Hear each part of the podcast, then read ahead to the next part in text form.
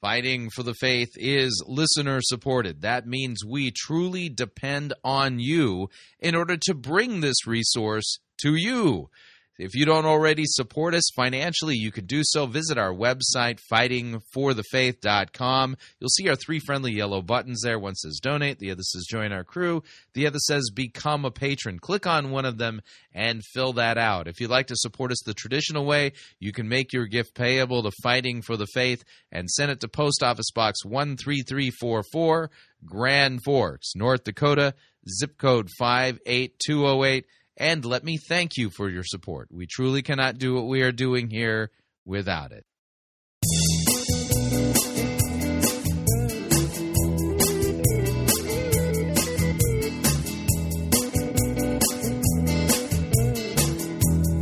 It's time for another edition of Fighting for the Faith. Monday, July 15th, 2019.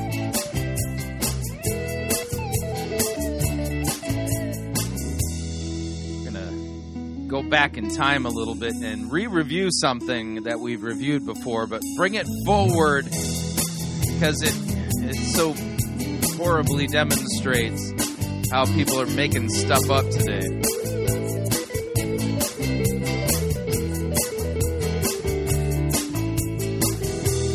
Thank you for tuning in. You're listening to Fighting for the Faith. My name is Chris Rosebrough. I am your servant in Jesus Christ, and this is the program that dishes up a daily dose of biblical discernment, the goal of which help you to think biblically, help you to think critically, help you to slow down, stop, open up your Bible and compare, compare what people are saying in the name of God to the Word of God. No shortage of crazy things being said out there.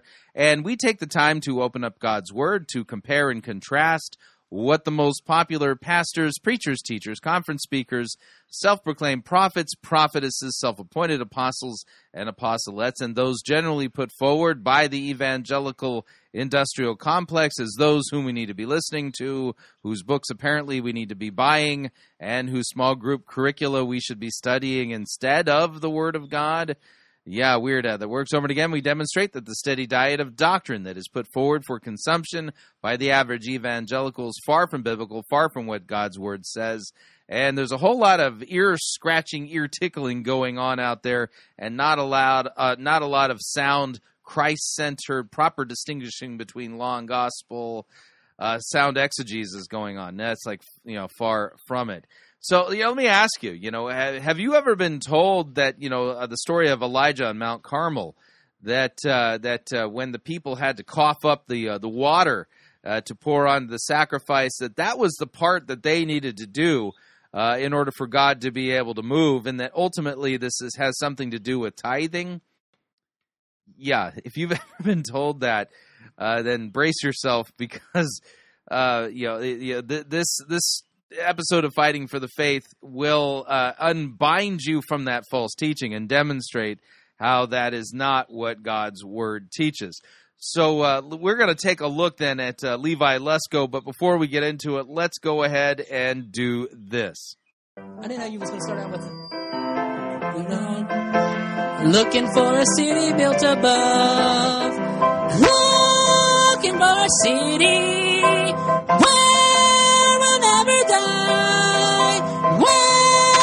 Saint in millions. Never say goodbye.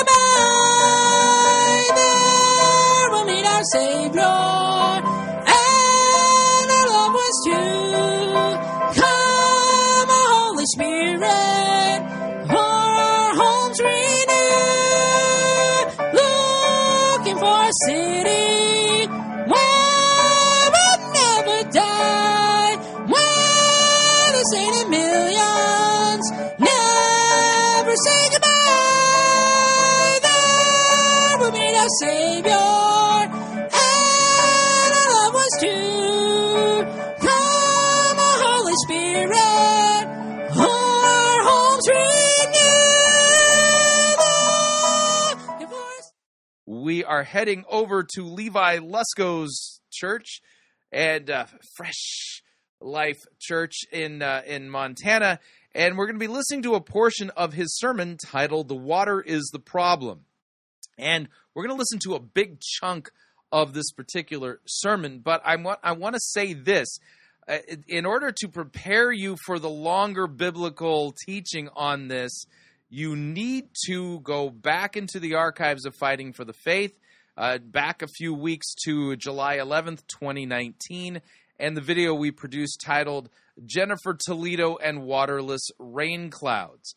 And uh, that's the video that you're going to want to take a look at, uh, you know, Jennifer Toledo and Waterless Rain Clouds, because this is the one where I do an entire teaching on First Kings chapter 17 and 18 so that you can get the entire context of the biblical story. So I'm going to assume that you have listened to that or watched that, uh, and uh, because that's going to be you know part of the counterpoint in all of this. But what we're going to note then as we listen to this portion of Levi Lusko's sermon, "The Water is the Problem," he's going to be engaging in the first part of it using a Bible twist. Uh, Bible twisting, Bible twisting technique known as narcigesis, the narcissistic reading of yourself into the biblical text. And what he's doing here is he's seeing in the Old Testament stories some kind of pattern that we are to expect when God has called us to kill our Goliath to you know you, you kind of get the point. It's it's just nonsense. And that's this is no way of reading the biblical text. But then once he's done working on the narcissistic eisegetical way of reading the text, he's going to switch gears and turn this into a text about tithing. I wish I was making that up, but I'm not. So let's get to it. Here's uh, Levi Lusko, and the water is the problem. Here we go. The people were spectators to almost all of the events that occurred that day. They watched as Baal's prophets sang. They watched as Baal's prophets danced and cut themselves. They watched as Elijah mocked. They watched as Elijah calmly rebuilt the broken down altar. They watched as he dug a trench. They were close. He said, Come close. They had a front row seat. They observed. They watched. They even got to watch when God did something that day, when God sent fire from heaven in response to the simple, humble prayer of Elijah that was not showy, was it? That was not flashy, that did not exalt himself. He said, Lord, let them see that you are God. Let them see that I'm speaking true words, but let them see and let their, their hearts be turned to you. Our job is to lead people. Actually, I, I need to pay attention to the details on that part because in Elijah's prayer, the thing he prayed um, was that well that they would know that the Lord is returning their heart. Let me yeah, let me read let me read the actual prayer. So um Elijah said, Come near. Then Elijah took the 12 stones, and then he put the, and then he said, Do it a second time. All right. So then Elijah, at the time of the offering of the oblation, that's three in the afternoon, same time that Christ dies on the cross, uh, he said, O Yahweh, God of Abraham, Isaac, and Israel, let it be known this day that you are God in Israel, and that I am your servant, and that I have done all these things at your word. Answer me, O Lord, answer me, that this people may know that you, O Yahweh, are God, and that you have turned their hearts back, that you are bringing them to repentance. And so note that the active agent is God. God's doing the work here. God's going to cause the fire to come down and so that's kind of an important bit. And uh, he didn't really correctly state that. Let me back it up just a smidge and listen again. Humble prayer of Elijah that was not showy, was it? No. That was not flashy. No. That did not exalt himself. He said, Lord, let them see that you are God. Let them see that I'm speaking true words, but let them see and let their, their hearts be turned to you. Our job is to lead people in a relationship with God. That's our, that's our heart's desire. And so in response to that, they watched as God shot fire down from heaven, flamethrowers from the sky. Oh my gosh, pyrotechnics on Mount Carmel tonight at seven, Bob. Right? I mean, this is this is newsworthy stuff. They watched everything and were passive spectators for it all, except for one thing: the people had one job, and what was it? Just add water. Now, he's going to make a big to do about this piece of this a little later in the sermon, but he's got to engage in narcigesis first. And so he's laying down a stake just add water. It's, so they were passive. They were passive except for the one thing they had to do. So he's turning that into some kind of a requirement.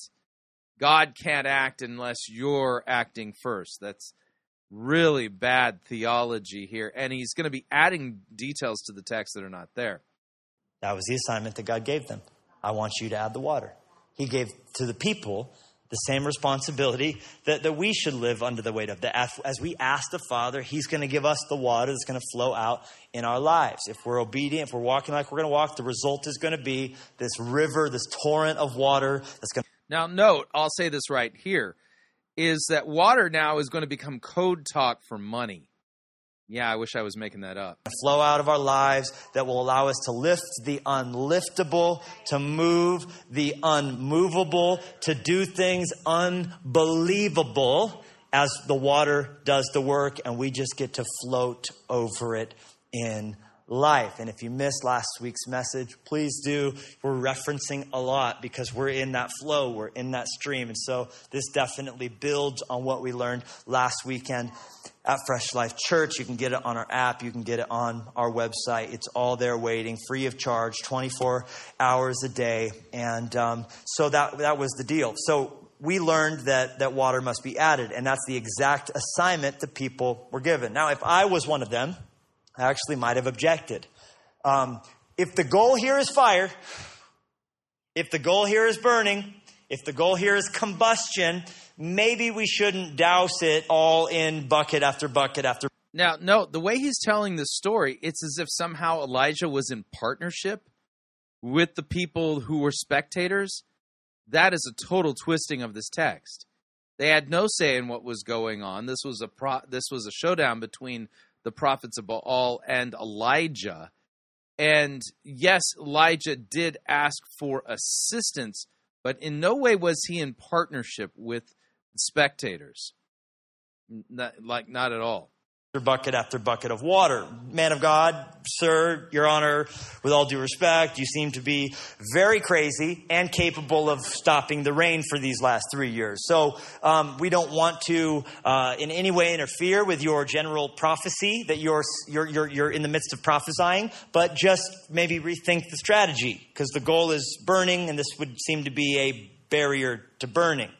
I don't know about you. I go on one camping trip a year with my family, and I have a tough time lighting dry wood on fires successfully. So to me, I'm thinking, will this be a good plan to pour so much water over it that it's literally filling up a tiny reservoir? We've made a moat now. A moat surrounds, there's a drawbridge that actually went up and down. Like, what is happening, Elijah? He's gone crazy. It was the ravens. They told him to do all this, didn't they? This is not a good plan. So if I'm one of the people there, I'm. This isn't exegesis. This is narcigesis and stand up comedy, but it's not. He's not exegeting the text. What he's saying is not helping us understand its true sense. Again, go back to the Jennifer Toledo video where I work through in the entirety of uh, uh, First Kings 17 and almost all of First Kings 18, and you know you can see the context of what's going on in this text and what Levi Lusko is doing here is not exegeting the text. It's actually quite alarming what he's doing because it's harder to spot because it sounds like he's exegeting, but he's narcissistically reading certain things into this text and assumptions that cannot hold up. I might say to Elijah, if the strategy is fire, then the water is the problem. This is not a good plan. This doesn't make any sense because wet wood doesn't burn well. Yeah, Elijah wasn't asking their opinions at all. In fact, when Elijah confronted the people who were there, um, and you know they they pretty much were quite stoic. Uh, and here's what it says, uh, 1 Kings 18, 21. Elijah came near to all the people, said, How long will you go limping between two different opinions? If Yahweh is God, follow him, but if Baal, then follow him. And the people did not answer him a word. hmm So Elijah doesn't need their opinions. They he confronted them, and they remained silent. They're bystanders here. And although he asked them for, you know, their assistance as far as putting water on the sacrifice, uh, that does not mean that somehow he was soliciting their opinions as to what he was going to do. And so this is this is just nonsense. And so we'll note here he he put the wood in order. This is verse 33. Cut the bull in pieces, laid it on the wood, and then he said, "Fill four jars with water, pour it on the uh, burnt offering and on the wood." And he said, "Do it a second time." They did it a second time. He said, "Do it a third time." And they did it a third time, and the water ran around the altar and filled the trench with water. So no, nothing here about them saying, "If the goal here is fire, why are you doing that?" And of course, I pointed this out in the last video, and I'll point it out here. Where'd the water come from? Uh, this is uh, Mount Carmel, at least where it's located on the map in Israel, just south of Haifa. And the place where this took place is less than a mile, less than a kilometer, in fact, from the big blue wet thing known as the Mediterranean Sea. And so the question is, where did the water come from? The water came from the big blue wet thing. Uh, that, that's the thing that makes a lot of sense because they were in the middle of a famine. They wouldn't have had uh, much of any other kind of water. And so there was an abundance of water quite close nearby. In fact, I pointed this out. If you go to maps.google.com and you take a look at photos of the area around Mount Carmel, there seems to be quite a lot of water nearby. And that's going to be an important fact in this because Levi Lusko is going to stick stuff into the text that's not there in order to make a point regarding tithing. But we come back to the narcissistic part of the sermon before we get to that part. But there's a principle here at play, and I think we got to pause and take note of it from the very beginning. God can do the impossible, Yeah. but He often calls us to do the impractical. Uh, really, what, what impractical things am I called to do? Hmm? So you'll note here that the assumption is is that what Elijah did, you're going to be called to do something similarly impractical, like Elijah was. This is the full. This is the basic presupposition of narcissistic eis- eisegesis is that you read these texts and you go, well, see, there's a pattern here. Elijah was asked to do something impractical. Gideon was asked to do something impractical. Oh my goodness, take a look at Jericho. They were asked to do something impractical. So therefore, we can see this principle in play. God's going to ask you to do something impractical too. You know, no, this is this is not an actual biblical teaching. This is a narcissistic reading into the biblical text. The assumption that you are as important as Elijah. Mhm or Gideon or whatever. You know, you get the point that but all the types and shadows point to Jesus, not you, and that's the problem. You got to know this about our God. Otherwise, you'll always be like grinding up against stuff like, what? What? God does stuff that's impossible. That's like his MO. He's, he's God in heaven. Nothing's too difficult for him. Owns the cattle on a thousand hills, speaks the word and stars come flying out of his mouth that he knows the name of them all. Like, so he's, he's bad to the bone. You can do anything he wants. Impossible stuff, not hard for him at all. But he often, in accomplishing impossible things, calls his people to do impractical things. Just all over the Bible. We don't have time to go into it, but Joshua and Jericho want to knock the city down? Oh, yeah, I got a plan for that. Just walk around it and yell really loud. Now, note, this is not how this really went down. And claiming that this is a principle is something far different than saying this is a biblical teaching. There is no biblical text that says, therefore, you should expect that when God is speaking to you to change the world or do something, you know, impossible, that he's going to ask you to do something impractical. The problem here is that you're assuming the biblical texts are about you, and they're not. They're about Christ. You know, that's, that's one option. Let's put a pin in that. And um, let's talk about other ideas you might have up there because uh, clearly that's not a good solution. Uh, there's this nine foot tall giant. He's uh, cussing at us every day. Uh, stuff about feeding our flesh to the birds of the air. It's not kind. And which is again a type and shadow pointing to Christ's defeat of the devil. We'll get to that in a future edition of the uh, you know Pirate Christian's Guide to Understanding the Old Testament. We think something should happen, and God's like, I have the perfect candidate. He is this tall and has a slingshot. Well, you know what, God, that's um, that's option A for sure. That's you know what, we're brainstorming. Nothing's off limits. Let's go ahead and put it on the whiteboard. But um, let's just uh, keep on generating a Do you really think that when God says He's going to do something, that you can somehow just take God's the way He says He's going to do it and put it aside and discuss other possible options? This is blasphemous. This is utterly blasphemous and a complete mangling of these these accounts to make them about you rather than about Christ. A few others just so we uh and you could go through the whole bible that way couldn't you god can do the impossible but he often calls his people in doing that to do the impractical. Why? Because he's interested in faith. Now, granted, God definitely is interested in faith, in trusting in Him, indeed. and his ways are not our ways and if he always came up with strategies that made sense and always called people Strategies. What are you talking about? people to do things that you look at them and go, oh, that makes total perfect sense. Like I, I, I, I, I wish I could bring you on the road with me. I wish I wish we, you could be in every back room I've been in at every conference because you would laugh hysterically for when the moment comes that someone looks me in the eyes and sits back in their chair and says, "So, tell me why Montana? Are you an avid hunter? Have you always had an interest in the outdoors?" And, and, and the guys who travel with me, they, they probably sup- suppress laughter inside their hearts because they watch me always, oh yeah, like as though like, whoa, that's a great question. That's a, whoa, never, never heard that before. Didn't hear that last night and didn't hear that the week before that in Chicago. So notice he's talking about himself. See, this is true because look, I was called by God to go to Montana. Uh huh. Right.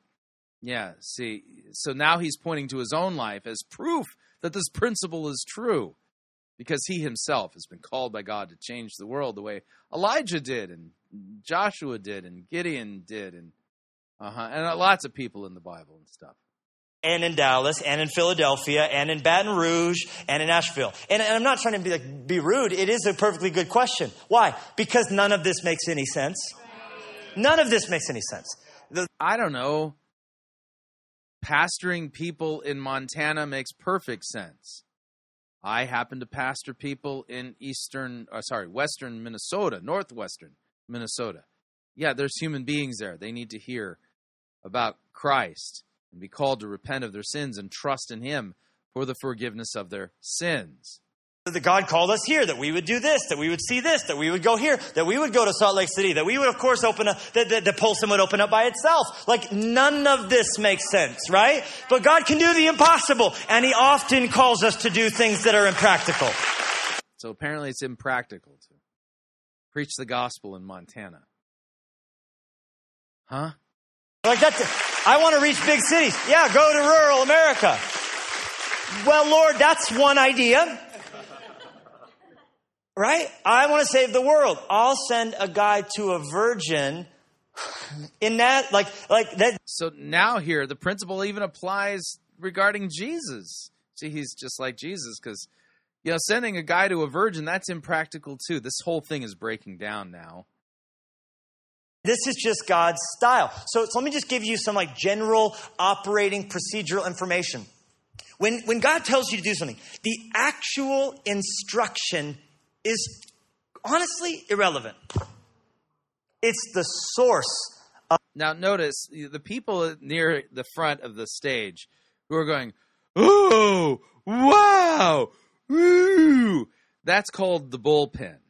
Yeah, these these are people who are volunteered and trained. They volunteer and then they're trained to whenever the uh, the pastor says something pseudo profound, they're to gawk and sit there with slack jawed and go, "Wow, that's amazing." Yeah, this is a form of manipulation. These bullpens are. of the instruction that's super significant. Like, like, like within the revealed word of God, okay? Like, I'm not saying like he tells you to like punch your brother. Like, oh, God told me to do that. His, he often tells us to do things. His ways are not our ways. Okay. Stop it. I'm, I'm talking about like as God leads you to just go up to a stranger and tell him, God bless you. Yeah, or maybe go and brush their hair like Beth Moore claims. Uh huh. Right. See the problems here? If you always feel like God would have you linger and, and, and be generous and give something to someone just, just for no reason. So notice we're outside of the Bible at this point. You know, you know we're hearing the voice of God anywhere. In, in line at a store. As you follow the impulses of the Holy Spirit, as this river rushes out of your heart, there are going to be things He's going to call you to do that are irrational, that don't make sense, that don't jive with your plan, that human wisdom, that your girlfriend, that, that your parents aren't going to think like, and, and, and, the, the actual action is honestly irrelevant. It's the source of the instruction. It's a who, not a what. Always a who, not a what. Is God telling me to do this? Is is So you have to ask. If you have to ask, God's not telling you. the godly voices in my life? What is my community, my fresh life group? What is my campus pastor, my team leader? Are the voices in my life saying, "Yeah, that, that that's that's that's something that God would do"? Okay, it doesn't make any sense, but we'll go with you on it. We'll step out in faith with you on it. You know what I'm saying? The, it's the who, not the what. It's the source, not the actual thing. Because no, no, the the what what is not a good plan. So note here, where he's not pointing people to the Bible for real. He's not pointing them. This is where you go. You know, all Scripture is theopneustos, God breathed, profitable for teaching, correction, for reproof and training in righteousness, so that the man of God may be complete and equipped for every good work. Now, now we're, we're, you know, the voice of God is out on the wind. It's in the grocery store. It, it, you never know where it's going to show up. And you, you need other people sit there and go, yeah, well, maybe that is the voice of God. And we think that's something he would do. And we're, we're not exactly sure, but we'll go with you on it. And the crazier and the more irrational it is, well, the more probable it is that that's God talking. Wrong. All right, we're up on our first break. If you'd like to email me regarding anything you've heard on this edition or any previous editions of Fighting for the Faith, you can do so. My email address is talkback at fightingforthefaith.com, or you can subscribe on Facebook, facebook.com forward slash pirate Christian. Follow me on Twitter, my name there, at pirate Christian. When we come back, uh, the balance of today's lesson regarding the water being the problem. I think Levi Lusko is the problem, but uh, we'll continue shortly. Stay tuned. We will be right back.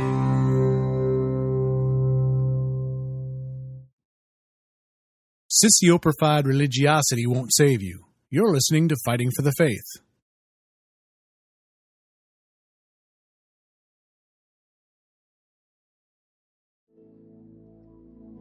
This is the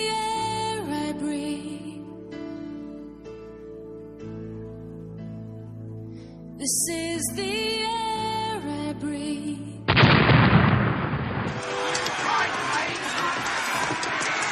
I've had enough of this sissy, pansy, turning photo written music you have the audacity to call worship. Men, put this entire girly praise band in the boo box. Let's wheel in the organ and get some real worship music underway.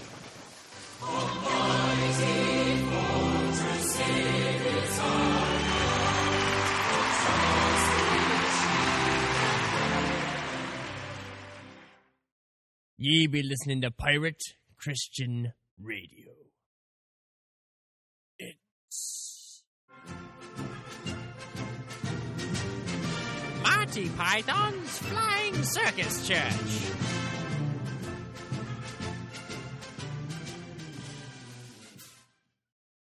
Hello. I wish to register a complaint. Uh, we're closing for lunch. Never mind that, my lad. I wish to complain about the sermon that I purchased a day ago from this very boutique. Uh, yes. Uh, what what's wrong with it? Tell you what's wrong with it, my lad. It's a dead sermon. That's what's wrong with it. No, not possible. You just preached it wrong. Look, matey. I know a dead sermon when I preach one, and I know that the sermon I preached yesterday was certainly dead. Jesus Christ wasn't mentioned once, not even in the footnotes. No, no, you just weren't charismatic enough. Remarkable sermon. Beautiful imagery. The imagery don't enter into it. It's stone dead. No, no, no, no. You're just not open minded enough. All right then. If it's not dead, then I shall be able to preach the gospel. I read a portion of it. Ahem. And then the camp counselor told all of the woodland creatures to become more righteous so that they too could get to the place called heaven. You, you see what I mean? This is ridiculous. There. I found the gospel in the sermon. No, you didn't. That was you just writing the word gospel on the cover of the room temperature sermon. Well, I never. Yes, you did. I, I never, never did anything. This entire sermon fails to preach anything that's worth anything to anyone. Now that's what I call a dead sermon. no, no, no. You haven't looked deep enough into yourself. You must be joking. You, well, uh, you're just being divisive, and you refuse to accept the message that's being presented. Um, now look, now look, mate. I've definitely had enough of this. That sermon is definitely rotten. And when I purchased it not but a day ago, you assured me that it was Christ-centered, cross-focused, and filled to bursting with the gospel. well, if you would just read the title. Read the title. What kind of title is this anyway? Super spiritual, happy, fun friends adventure camp pack. Well, this particular sermon is designed to draw large audiences, and that's what you said you wanted. It has lovely imagery. Look, I took the liberty of examining this sermon after I preached it, and I discovered the only reason why I bought it in the first place was because it had been put into the wrong sleeve package. Well, of course, it's in the wrong package sleeve. If I hadn't put a less suspicious cover on the sermon, you'd have had people chasing you just so that they can hear you preach it. Chasing me down the street? Mate, listen, people wouldn't be chasing me to hear this rubbish if I was firing midgets out of cannons. It's bleeding demise. You didn't buy the midget cannon expansion pack? The sermon has passed on. The sermon is no more. It has ceased to be. It's expired and gone to meet its maker. It's a stiff. Bereft of life, it burns in hell. If you hadn't put it in the wrong package sleeve, I would be using it for fire starter. The thought processes that brought it about are now history. It's off the twig. It's kicked the bucket. The bleeding choir invisible wouldn't listen to this sham. This is an ex-sermon. well, well, I, I'd better replace it then. Let's see. Uh, Christ centered, uh, gospel, Jesus. Uh, uh, well, sorry, Squire. I've had a look around in the back of the shop, and uh, well, we'll write out of well, whatever it is that you're looking for. I see. I see. I get the picture. I, I got a sermon here from Rick Warren. Does it contain Jesus Christ and his atoning sacrifice? Well, no, not really. Well, that's hardly a replacement, is it? Look, if, if if you're really dead set on the whole Jesus thing, I suggest that you look up Pirate Christian Radio. All they do is talk about Jesus 24 7. Jesus, Jesus, Jesus. Pirate Christian Radio? Very well, I'll give them a try.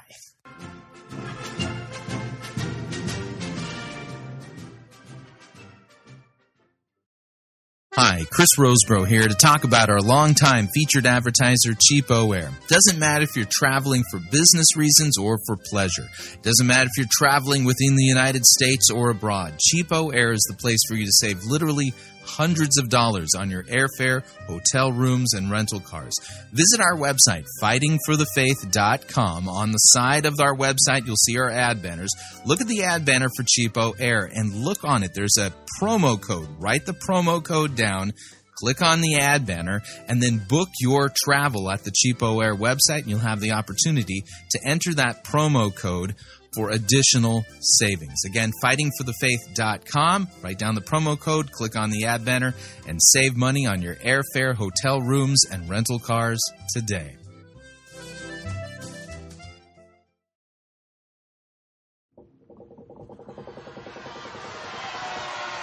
Oi, Captain! We got ourselves a heretic! and exactly how do ye know that she be a heretic? She be endorsing the health and wealth heresy. Does he be speaking the truth? Jesus died to make us rich. and what exactly do we do with heretics? Uh, we throw them in the boo box. No, no, no. We preach the gospel to them. What if, um, the heretic doesn't repent? Then we throw them in the boo box.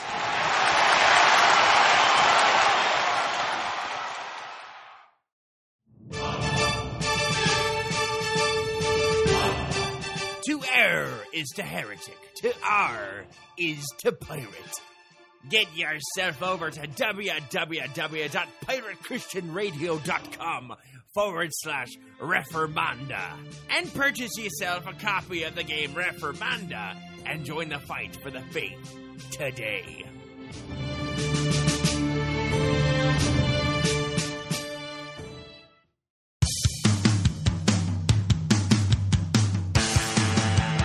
bum bum bum.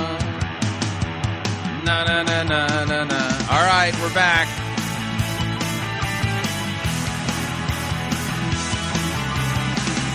Warning: Listening to "Fighting for the Faith" could cause you to think that um, the story of Elijah and Mount Carmel has nothing to do with tithing, because it doesn't. Just a reminder Fighting for the Faith is listener supported radio. That means we depend upon you and your generous gifts and financial contributions in order to continue to bring Fighting for the Faith to and to the world. And you can partner with us. It is a partnership. Visit our website, fightingforthefaith.com. When you get there, you'll see our three friendly yellow buttons. One says donate, the other says join our crew, the other says become a patron. When you join our crew, you get to pick your rank in our crew, and rank is based upon your monthly commitment. Lowest rank is Powder Monkey at $9.95 a month. After that, Gunner's Mate at $24.95 a month. From there, Master Gunner at $49.95 a month, and then Quartermaster at $99.95 a month. Joining our crew is a great way to support us. If you would like to become a patron on Patreon, click on the Become a Patron button. If you'd like to make a one time contribution, click on the donate button. If you'd like to support us the traditional old fashioned analog way, you can do that as well. Make your gift payable to Fighting for the Faith and then send it to Post Office Box 13344, Grand Forks, North Dakota, zip code 58208. And let me thank you for your support. We truly cannot do what we are doing here without it. All right, here is the uh, balance of. Uh, of today's uh, lesson on the, uh, the the water is the problem with Levi Lusko as we untwist his twisting of scripture. Here we go.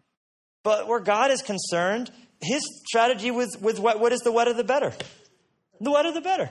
The more ridiculous, the more preposterous, the more human wisdom. So that's how you know it's from God. The more ridiculous and preposterous it is, that's got to be God. No biblical text teaches this. would say not going to happen, isn't going to work. There's no way God could do that. And the, the, the wetter, the better. Ask Gideon. Ask Gideon, who God whittled down his army, going to fight a far superior force. God whittled down his army until he was left with only 300 dudes to go up against a force that was numbering over 100,000, as numerous as locusts, right? And, and Gideon's standing there urinating. But what did I tell you? Where God's concerned, the wetter, the better. See how I combined two things? And one of them was peeing your pants, right? But, but I'm, I'm just telling you, like, like what is impossible to us is not impossible to him. That's true. But what you're teaching these people is not taught in the Bible. And so if something phenomenal is going to happen, if God's going to write a great story, it has to have a hook. It has to have a part, a plot twist. It has to. So if God's going to write a story, you know, He's going to write your story into the next edition of the Bible. And it, it and since we're, we you are so important, we got it's got to have a hook. So God's going to tell you to do something impractical. Catch the narcissism here? Of course, there's going to be a part where nothing's working out. Of course, something's going to go bust. Of course, your car is going to break down. Of course, of course, of course, a horse is a horse. Of course, of course. But there's going to be, a, like, when that chapter comes, don't throw your hands up in the air. I thought well, I was serving God. Go, oh, here you are. I'm pleased to meet you, plot twist. I'm pleased to meet you, walk around the city. I'm pleased to meet you, the wood's wet. God yeah, the, the assumption is is that your life is going to be chapters in the Bible. That's it's same level here. wets the wood before he lights it. It's how he gets started writing a great story because he's a good author. Like, like, what's Braveheart without all of the hard things he went through? Just a dude in a dress. But you add the, the, the, the So is the story of Braveheart uh, what we should expect then? Freedom! Yeah, yeah. You're you're you're the next, you know, William Wallace, right? Yeah, you're you're the next, and, and apparently his story is going to be written in Scripture too. the, the, the hardship, you add the bitterness, you add the antagonism. Now it's a movie someone wants to watch. And God is seeking to produce a brilliant story. Yeah, see, God wants to make a movie about you, and, and other people are going to want to watch it. So expect Him to make the story really interesting, so that people will want to watch the story about you. Uh huh. a, a, a, a real edge of your seat thriller in our lives, in our day. I mean, or, or what's considered the alternative? Do you want a life that by the end of it, it's like, meh, that totally happened. They were here. Do you want a boring life that nobody wants to hear about? hmm Or do you want to participate in a life bigger than the sum of its parts? Where after it's all said and done, looking back, the only explanation is God did it. He moved. Is that the reason why First Kings chapter 18 was written? To motivate us to desire to have a life that everybody would be interested in reading about or hearing about. Is that the reason why First Kings 18 was written? No. Not at all. in power for his glory with his strength through his hand by mobilizing his people as they were willing to do things that didn't make sense to live a part of a He's got everyone on their feet. They're standing. Oh, oh man, this is so inspiring. It's narcissistic beyond all belief, and that's not why God had First Kings 18 written. journey bigger than themselves. That's the life I want. It's what we were born to live. We I want a life that everyone's going to focus on me, me, me, me, me, me, me, me, and say, "Oh, what a great life he lived, and that's a great story." Me, me, me, me, me, me, me, me, me, me, me, me, me. Narcissism. That's what this is. we are the people of God. We are the hope of this world as he builds his No, Christ is the hope of this world. church. And it's going to include stuff that's weird. now he's going to make the segue because that's how he normally preaches this. He's not going to eschew that. He's just going to build on top of it. And that's how I usually preach this text, but not this weekend. Every time I've read 1 Kings 18, that's what I thought. God had them uh, wet the wood just to stack the odds against him, just to show how tough he was. Oh, yeah. Yeah, he baptized that uh, sacrifice three times in the name of the Father, the Son, the Holy Spirit. Just saying. But, but then I started thinking, I was like, wait a minute. Fire from heaven is impossible. So, like, water on it really doesn't ratchet up the level of difficulty at all. If a meteorite is going to fall from heaven at the command of the prophet on that exact spot at that exact moment, wet or dry, the sucker's going to burn. right?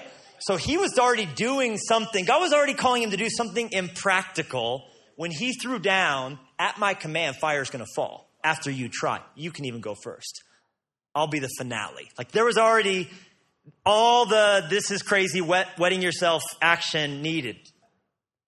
I don't believe anymore that the water, as good of preaching as that was, and it, it was really good.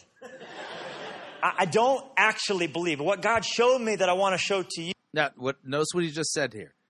God showed me this. He's claiming direct revelation from God, and that this is a Holy Spirit inspired inster- interpretation. In other words, to challenge what he says next is not to challenge Levi Lusko, is to challenge God Himself, who put this on his heart to share the story in this way. you is, is something else I saw in the text. And, and to So notice he, he's not eschewing the other part. He's just saying he saw something else and that God's the one who showed him this. get there, we have to ask this question Where did all the water come from? I don't know, the big blue wet thing called the Mediterranean Sea. That's a, a view from Mount Carmel right there. Yeah.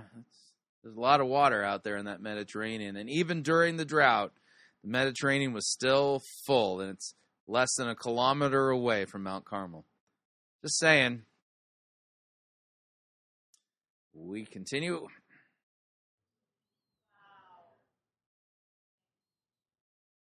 Because we're in a three year long drought.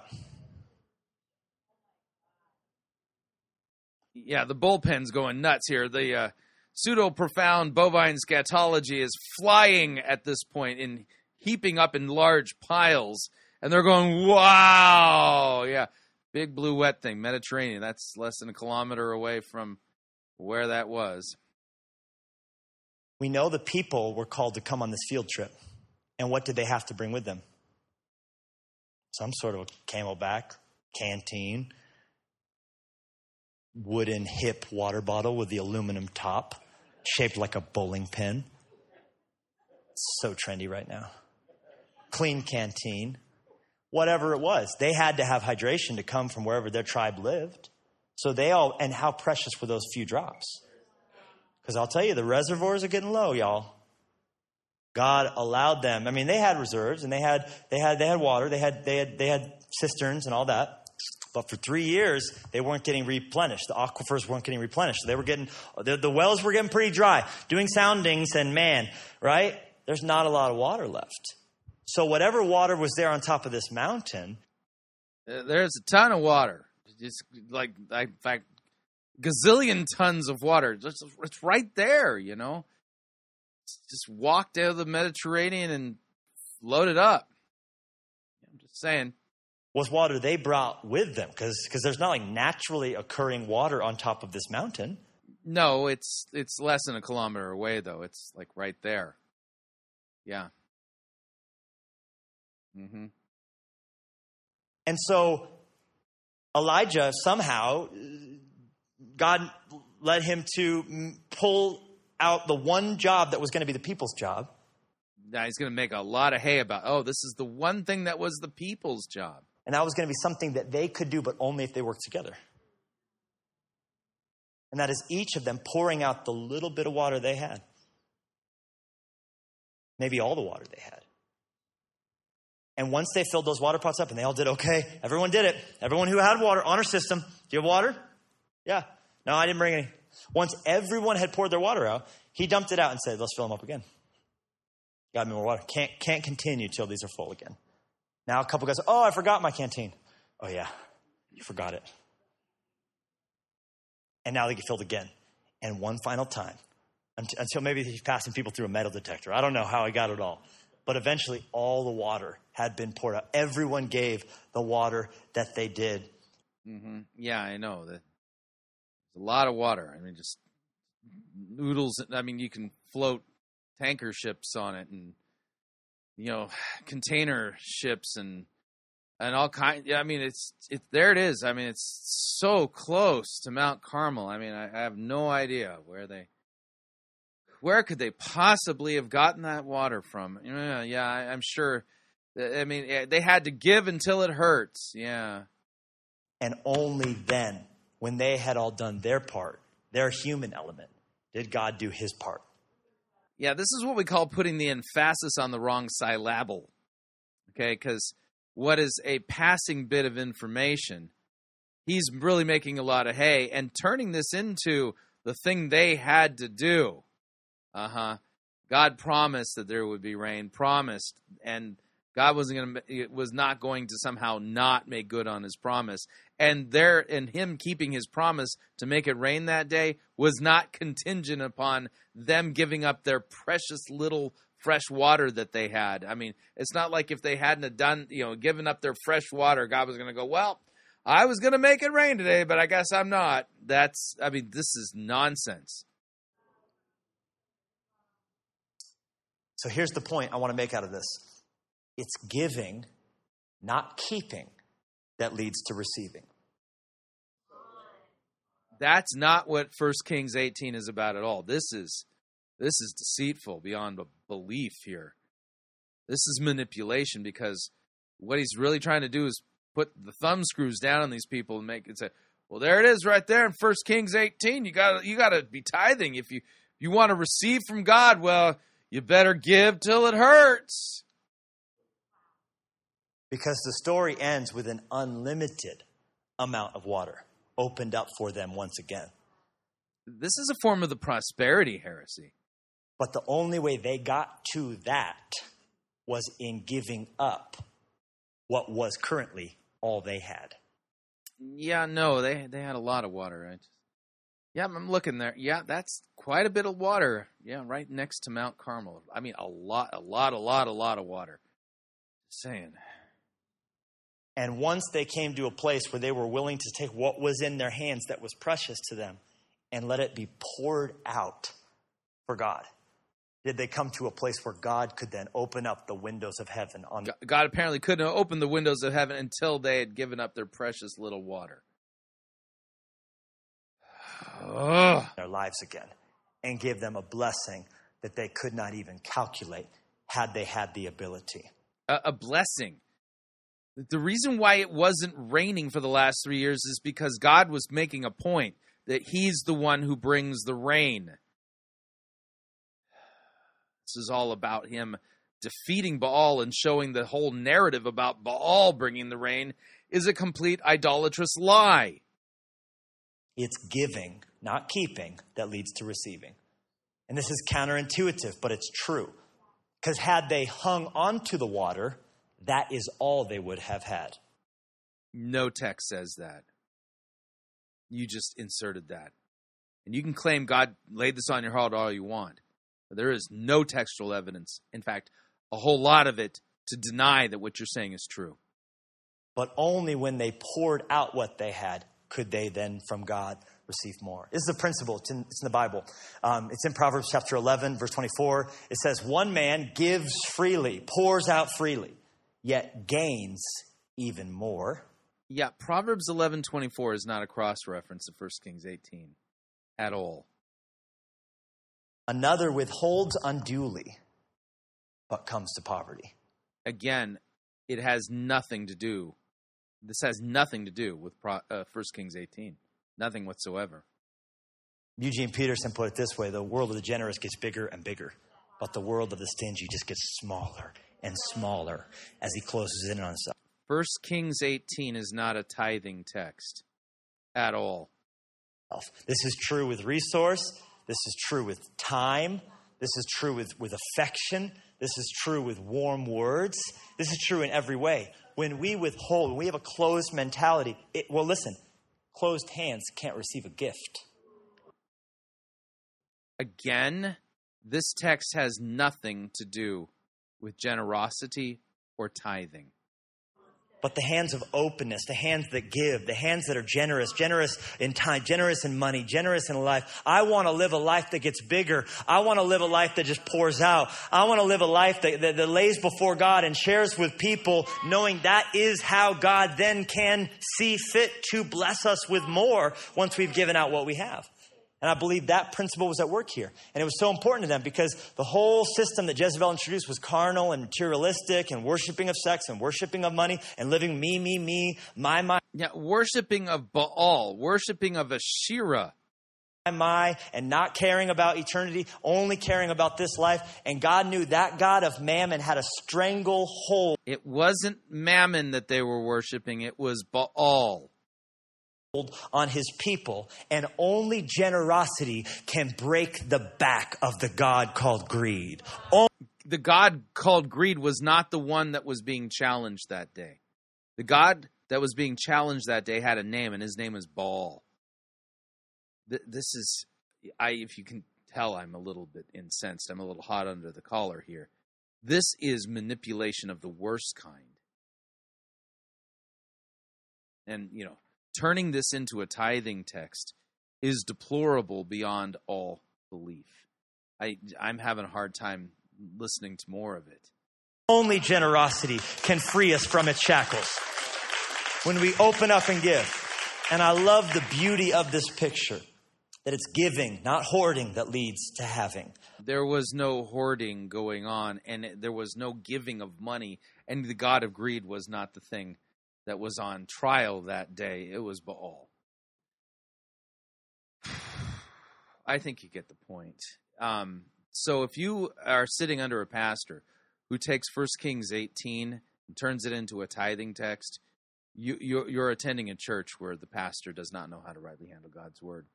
And he's being influenced by all kinds of nonsense, and he needs to repent. And if he won't, you need to find a different church because you're being manipulated and pushed hard and pressed into in order to cough up your resources to ingratiate the vision casting leader and his vision.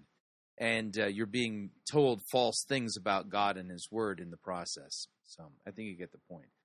So, what'd you think? Love to get your feedback if you'd like to email me regarding anything you've heard on this edition or any previous editions of Fighting for the Faith. You can do so. My email address is talkback at fightingforthefaith.com, or you can subscribe on Facebook, facebook.com forward slash Pirate Christian. Follow me on Twitter, my name there at Pirate Christian. Till tomorrow, may God richly bless you in the grace and mercy won by Jesus Christ his vicarious death on the cross for all of your sins. Amen.